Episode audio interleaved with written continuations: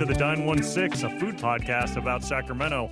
I'm your host, Max Connor. I'm joined with my co host, Neill Little. Typically, we try to take you behind the scenes of people who are making your favorite dining experiences happen in Sacramento. Unfortunately, we had the nightmare of all nightmares that anyone who works in the audio or podcasting world, which is where uh, we had a, a file, an interview, get completely lost amongst the computer. We're not sure what happened, but today we were supposed to have Polo Adamo on. We talked to him back in January. He's the owner and chef at Adamo's right there on uh, 21st and P near the old press club. Amazing Italian food. So we're hoping to find a time to reschedule with Polo, get him on again. But if you have not tried Adamo's, you should run over there this weekend and check it out. Neill, how you doing? I'm doing good. Uh, I, I, feel ca- I'm kind of laughing at our situation. Like the dog ate my homework, I swear, but it is what it is. Yes, no, definitely go to Adamo's though. I would argue one of the best Caesar salads in town. Yeah, you, that's what you said. I haven't tried it yet. I've tried a number of other things that are all phenomenal. I lived around yeah. the corner from it for a little while and definitely frequented it when I, when I was able to. So, but yeah, I think we're gonna do a little uh, have a fun little podcast just between us today and kind of a little bit of a get, getting to know us as well as your as your food podcasters. Yeah, we're calling this a bonus episode. Get to know Max and Neill. So if you don't care at all about that, then you can hit stop right here if you like. But if you're interested to learn a little bit about our food foibles and idiosyncrasies, this will be, you know, 10 or 15 minutes of that. So, Neill, you had some questions for me. I've got some questions for you. Why don't you fire away with your first one? I think we should go one for one. We'll go back and forth. I think that'll be fun that way. So, here we go. If you could only eat one cuisine for the rest of your life, what would it be and why? I know I'm going right for the deep end right away on this one.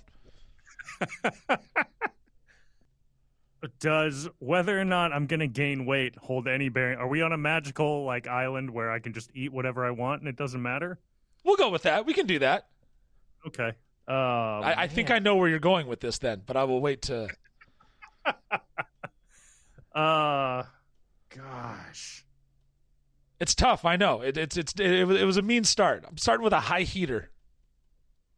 I honestly, I think it would probably be Japanese cuisine. Now that I think about it, which actually isn't that unhealthy, but I mean the combination of everything from ramen to Kobe beef to obviously sushi. Uh, there's all sorts of, you know, I discovered they have amazing pizza in Japan. So Japanese pizza, you know, I mean that's cheating a little bit, but you know, you know what's really sick though is like my original answer was like I kind of never get sick of bad American Chinese food. I was like, that cannot be my answer. I'm not going to make that my answer, but this is where my food spectrum is. I will eat the highest end of good food and enjoy it.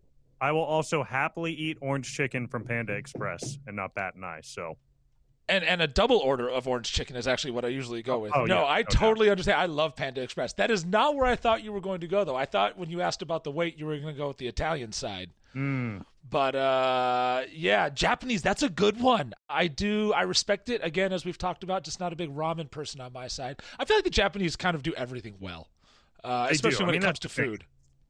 Yeah, they have the most Michelin-starred restaurants in Japan anywhere outside of France. So, which is kind of sort of cheating, but whatever. Yeah, sure. Wow, did not? That's an awesome. Uh, that's an awesome fact. That's pretty cool to know. It is. Yeah. yeah. What's your answer to this one? So this is gonna, uh, yeah, I have a little bit of a story that goes with it on this one. I would go Greek. Greek, okay. Yeah, I know. You know, normally when you like when you know you think Italy, you think Italian food. British, you have your shepherd's pie and thing like that. Japanese, you have like sushi and ramen. But like in Greece, I, you know, outside of a euro, like I don't really think of a type of food that they do. And I got the opportunity to go sailing over there with my parents and sister. Uh, wow, more than a few years ago. That was like eight years ago. But while we were there, like initially what we were eating, like it was good, but it didn't really dawn on me until we were about halfway there when like I was eating a fish. I was like, oh, this got caught like 25 minutes ago right out of that bay. And it was just oh, the yeah. freshness and like it, very much what we have here in Northern California, which you can see the geography is very similar with the latitude or uh, uh, longitude and it's just really really fresh good usually healthy and i love the mediterranean kind of flavors and things like that so like the greek food while it doesn't like one dish doesn't pop into my head but just the entirety of it all like i could eat greek the rest of my life okay that makes sense i yeah. like that answer that's not what you would expect No, So- and even when I was thinking about it, like I, I kind of caught myself off guard with that. So, but yeah, What's the food that you're embarrassed to say you don't like?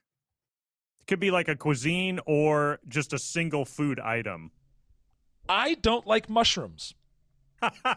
and and I feel I honestly I do feel kind of bad saying that because it's on so many things. The the flavor like I'm also I'm not a truffle person. That earthy, dirty, just kind of whatever that feel is is just not something appealing to mm-hmm. me. And also the thing with mushrooms, it's also the texture. That spongy, chewy, just not a big fan of. Like I'll eat a pizza with mushrooms. You, you get like a pepperoni and mushroom, like yeah, yeah, cool, I'll eat it, whatever. But it's like if you're doing like a shiitake mushroom pasta, yeah, I'm good. Yeah, that's fun. That's too funny.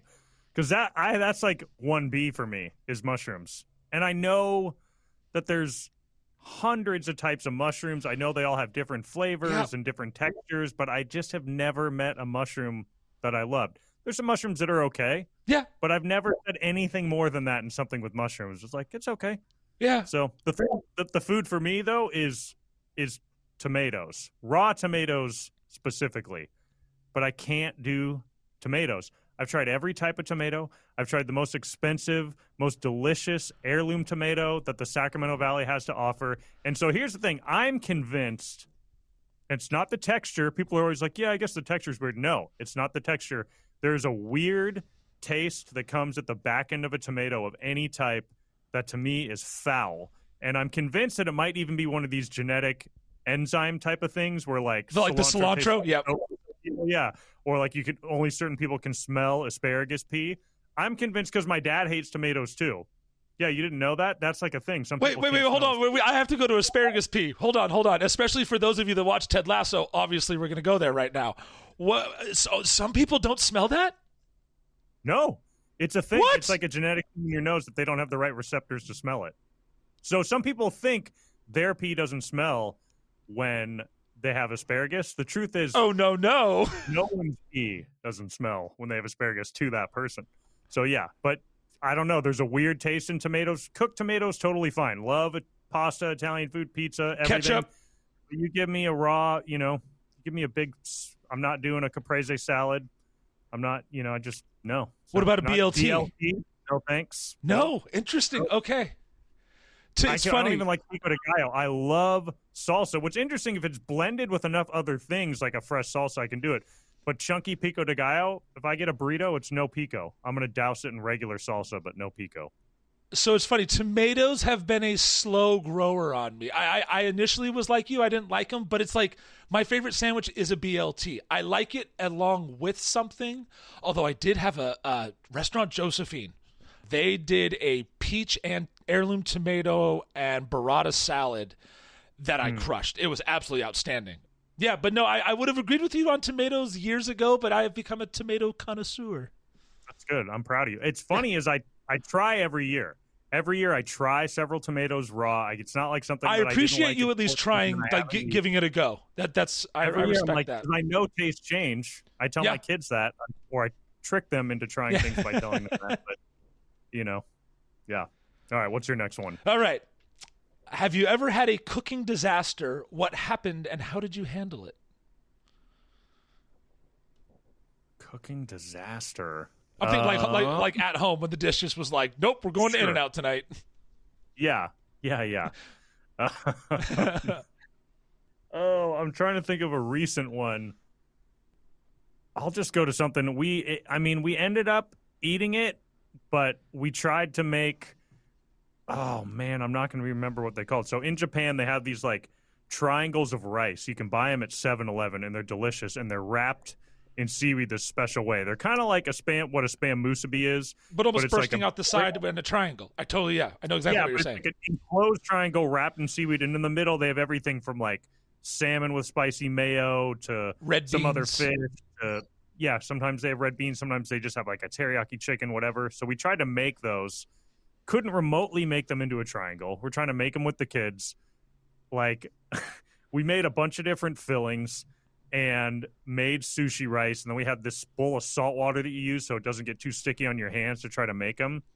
And we just we ended up like no matter what we tried to do to make good compact ones it just ended up being a softball sized ball of rice with a little bit of fish in the middle that's ended up spilling out the side. You like tried to slap a bunch of pieces of, of nori around it to keep it together. It was everybody's all the kids' plates just ended up with a big mass of rice that nobody ate. My wife and I ate some of it, but it was like an hour and a half of work that was supposed to be fun that just fell apart and was disastrous and everyone was hungry afterwards. Yeah, so that that's the worst reason. part. It wasn't an entire like I can't eat this, we're going to in and out, but it was it was close. Um, Going into it with such high hopes too. Yeah, that's such. the hard part too. I uh I had a breakfast like that. God, but six, eight, two months ago. I don't remember what it was. I was trying to make some uh, little, little little hash brown bowls with a little egg in there on top, and the, and you could like you know, I got one of these cool little like smart does a lot of things ovens, so I was following their recipe and whatnot. And I don't know what I did, but I like when making the hash browns, I tossed in some onion and garlic powder and I did the wrong ratio of something or other. I took one bite out of the egg and the hash browns that came out, and it just tasted like like a garlic powder bomb exploded in my mouth. and it, it, I mean, it was to the point of I, I like I just I spit it out. I dumped the I, I dumped the eggs. I'm like, nope, I'm just I, am defeated this morning. Not even gonna try. I'm gonna go find something else. I think I'm gonna go get a smoothie. Uh, That's awesome. Yeah, no, it was, it was it was just the wrong ratios, and God, it was awful.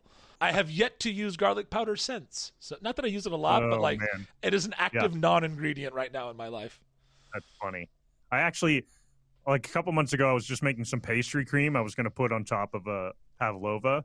Okay. And when I make it not the fully traditional way where you don't use any cornstarch, the easy way is to add a little bit of cornstarch to the eggs before you temper them so you know it's going to thicken. Yep but I grabbed a thing of tapioca flour instead of cornstarch because I thought that's what it was. Didn't know and tapioca, if you've ever had like that's what makes mochi and it makes it very gummy. So I cooked it down, and then when I went to eat, it was like the consistency of thick snot, and I was oh. like, something is not right with this. And then when I poured it out into the sink, it just like, you know, it was like slime where like one glop came out, and then the the gravity just caught the rest of it, and it just like hit the sink and just swirled the down blob. the drain some blobbish creature. Yeah. So that was another recent disaster that I had to fully throw away. I was like, I'm not not putting this on this pavlova. Nope. I nope. made nope. whipped cream. Yeah. Okay, funny little side topic. Best cream in town, the Devonshire cream at Fox and Goose with their homemade scones. Mm-hmm. Oh, outstanding. Best in town. Sounds delicious. Yep. All right. You've got one meal to impress someone. What are you cooking?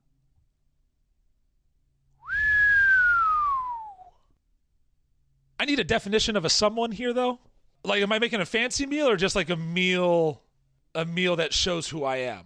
Hmm. We're gonna say fancy. We're gonna say fancy, like, fancy. You know, okay, okay, okay. Head of state is coming over. Okay. Uh fancy meal. I'm probably gonna do obviously using the sous vide because that's how I cook all of my protein. The best best way to cook all proteins, um, and vegetables. Oh man, man, you're making me think.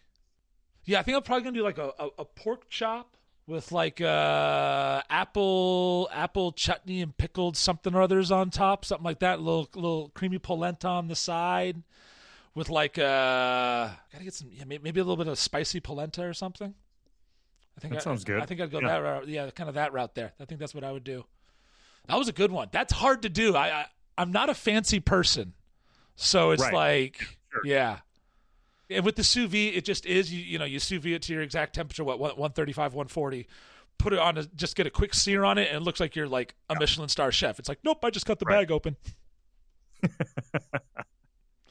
uh, how about you? What, what, what's your uh, fancy meal, sir? I think I'd probably do. I made this a while ago, and it shocked me how good it was. But honestly, just like chicken, like boneless chicken breast, but with the skin on, mm-hmm. just seared and cooked in the oven, but also in the pan with a bunch of like fresh root vegetables, golden beets, regular beets, carrots, parsnips, and uh, and then just work that down with a really good pan sauce after the fact. You know, some brandy and you know thicken it up a little bit, and then just drizzle that over the top. Like I couldn't believe that was off a Gordon Ramsay recipe I found, and I was like, this is one of the best meals I've ever made at home. Simplicity. And yeah, right chicken's such a good protein when done right. And I think would impress too, because if you can do a chicken breast like that right, if someone's going to go chicken and then they're going to eat it and be like, "Oh, dang, this Yeah. is this is incredible." So rather than just like a really inexpensive steak or something else, where it's like, yeah, okay, steak and potatoes, cool, Yeah, easy I, enough. But uh, I'm I'm, perfectly I'm okay down with steak. with the chicken breast. Yeah, absolutely. Uh, yeah, steaks are good, but they're definitely not my go-to. Yeah, sure. Uh, all right, whose turn is it? Yours or mine? Uh, your turn. My turn. What is the most unusual ingredient you've ever used in a recipe, and how did it turn out? years ago after I, I went on a trip to Thailand when I was like 19 and um, I'd never really had good Thai food before. It was just something we didn't we had tons of different food growing up, but for some reason we didn't really go to Thai restaurants. And I fell in love with pad Thai and uh and so I came back and I got a Thai cookbook and I had a recipe for pad Thai and it called for shrimp paste. And so I went and bought the shrimp paste and I opened the can and it was just like right out of the gate like whoa that's disgusting and come to know now that like clearly this jar of shrimp paste had gone bad because look shrimp paste is a powerful ingredient even much more powerful than fish sauce but it was like it's one of the things where you were like this, This is does not right. not seem right this does not seem right but i don't know what i'm doing i'm like 20 i've barely eaten thai food like whatever, right? And it called for like a teaspoon. So it's like maybe it's just one of those things like fish sauce where you just put a speck in and it adds an umami flavor that you don't really notice. Put in a teaspoon, fully ruin the entire all you could taste in this Oh. pad thai was rancid shrimp paste that I bought. Um, so yeah, that uh, that's both a gone wrong and exotic ingredient that I've used. That's pretty good. Yeah, that would that would uh that would ruin a lot very quickly. Uh, I'm impressed you had the the ability to go back to pad thai. That might ruin it for a little, little while, even if it was the right like even though it was bad. Yeah, but you know uh? And that's a good tip for home cooks. Like if you're just learning, but something definitely seems wrong, stop. trust trust your gut. Yeah. Yeah. yeah, Don't ruin your gut. uh, your turn. My uh, Uh, how about you? What's the most oh exotic ingredient you've used? oh. You know, a couple couple summers ago, I cooked octopus at home. Ooh, Uh, nice. It was really, really good. Yeah, I had it in, the, in like a olive oil, caper, lemon, parsley, oregano, olive oil kind of marinade for 24 hours prior, and then you cook it in the marinade. I sous vide it, cooked it in Mm. that, and then took the octopus. I, I bought it from Sunh Fish, broke the whole thing down, cut it up, cut the beak out. It was a whole experience. It nice. was fun. Yeah, it was cool. And then uh, just flashed it on the grill outside, super hot. Give it a quick sear, and I used the sauce, that olive oil concoction, uh, drizzled over the top. Oh my god, it was so good. Yeah, love octopus, and so that was a fun one that I kind of played around with. Again, the Cool. sous vide just makes things easy. Like you can't butcher Yeah, the cooking sure. on that. So uh, after that, Yeah. it's just all flavor, and that's just you know, it was all good stuff. Again, back to my. This is why I go Greek. Apparently, news to me. there me. you go. Yeah, that sounds Yeah. delicious. Yeah. Uh, your turn. What's your favorite just basic summertime classic dinner? What are you whipping up on a on a warm Oh, Wednesday dude, night? pizza, pizza, pizza all day. Just gotta have some Yeah. dough ready. Uh, have a starter in the fridge or uh, in the fridge outside. Just have some dough ready. Yeah, my mom getting me a pizza oven a couple years ago. Like the simplicity of it as well is is just fun, and you can do whatever you want. Like you want to like you don't like tomatoes. Well, we're not putting tomatoes on that one. Um, yeah. just pizza oven, especially because it's outside of the house, so it keeps the house cooler. So that's a big big up as well. How about Yeah. you? Probably uh, like chicken thighs with a sort of there's a, I mean Soy Vay makes this marinade now they call it Chinese marinade or maybe they call it hoisin garlic now or something but yeah a like hoisin not teriyaki but like hoisin garlic gingery marinade grilled with some sticky rice and some grilled asparagus yeah that's something I'll eat at least once a week during the summertime So the grill is my weakest cooking area. Mm. Uh, I'm just not confident at it. I I've never. I've, it's funny. I've always had a grill, and I just kind of look at it. It's just kind of there. Yeah. Uh, I end up using I end up using the pizza oven or whatnot. But yeah, I'm just not confident on the grill. I'm not really sure why. Like one of my areas I want to improve upon, obviously. Yeah, takes takes time, and you got you know you got to be out there. You just got to kind of You just got to do it. commit. I got I got to mess up. I'm just so like like undercooked chicken. Like I, I watch too many Food Network shows. Obviously, like undercooked chicken is like the death sentence, and it's like I never want to do that, and I just yeah. Right. I got a food t- thermometer. Like I can do it. I just don't. That's why I like chicken thighs because you it, they're you know you they're like easy to tell when they're done because they're not thick and they're a lot more forgiving obviously because they have so much fat. You're I just not- like chicken thighs better too. yeah yeah who doesn't come Yeah. on Uh, okay, uh, my turn. If you could have a meal with any historical figure, who would it be, and what would you serve? who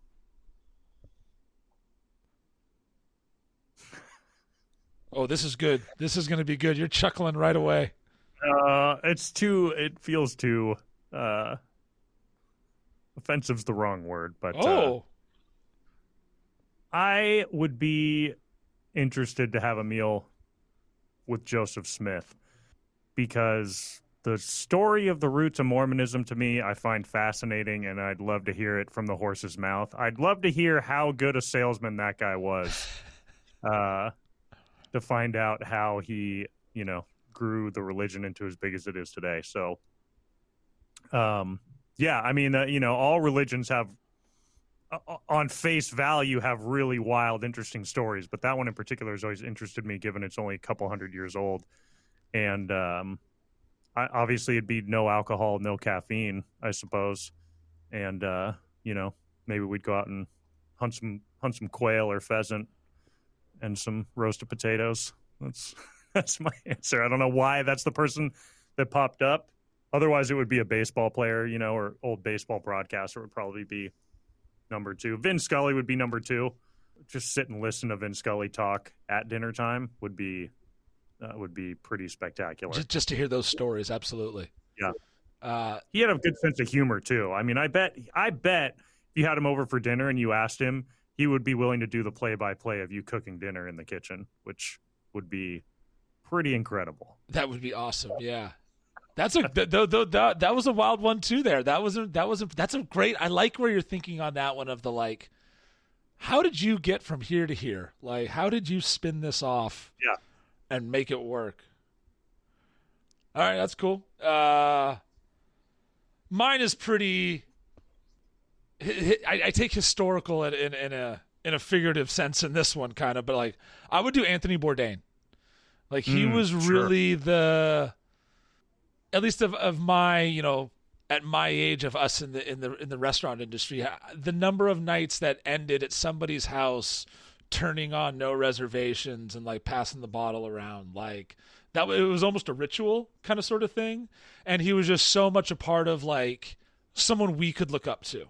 Some someone that was an idol in our industry that was like almost attainable too like he just enjoyed what he did. It wasn't about the stars or the ratings and all that. Like by the time i got to be a part of his existence on on no reservations um Right. and for me as well being the journalism person that i am like i loved his storytelling and the way he used words and all that kind of stuff um yeah and i i think yeah i honestly i just i burger on a beach in la with him sitting drinking a beer i mean i, I that would be kind of ideal to me and just listen Yeah. uh, Yeah. yeah it would be more about that one would be more about the listening than the actual food but yeah Let's just jump to this. What are the biggest known as someone who's been a long time front of house person? What are the biggest no nos as a restaurant guest? What are things that you just should not do? Let's educate the people out there who have not worked in restaurants. What should you just not do as a guest in a restaurant? don't order one thing at a time. like holy shit! Like when I'm at your table, everyone be ready. Like like, and especially this happens with drinks a lot. Like uh, I'll get your drink order. Okay, cool. Anyone else? No. Okay, you know I'll come back. Then I'll drop the drink off. Oh, I, I'd like this. And it's like okay, could have said that like three minutes ago, but you didn't. That's fine. Like that one. I'm also a human. Like don't just like g- give me eye contact. Like I won't serve you if you're on your phone. I'm just not even to walk up to your table. If if you're not to pay attention, like just treat treat us with respect. Like we're human beings too. We're not just here to hand you your food while you're doing your businesses at lunch. Um, and we know the menu like really really well. ask us. Like, we, you know, we, we, this is our job too that we live, that we do and take seriously. Like, we will lead you through an awesome time at this restaurant, but just like treat us with respect. I think that that, that, that would be the two, which I feel like I hope are really obvious, but sometimes it's not. All right, I was muted there because. Oh, I see now. They are jackhammering directly behind this door. Oh, are they in the studio? Yeah.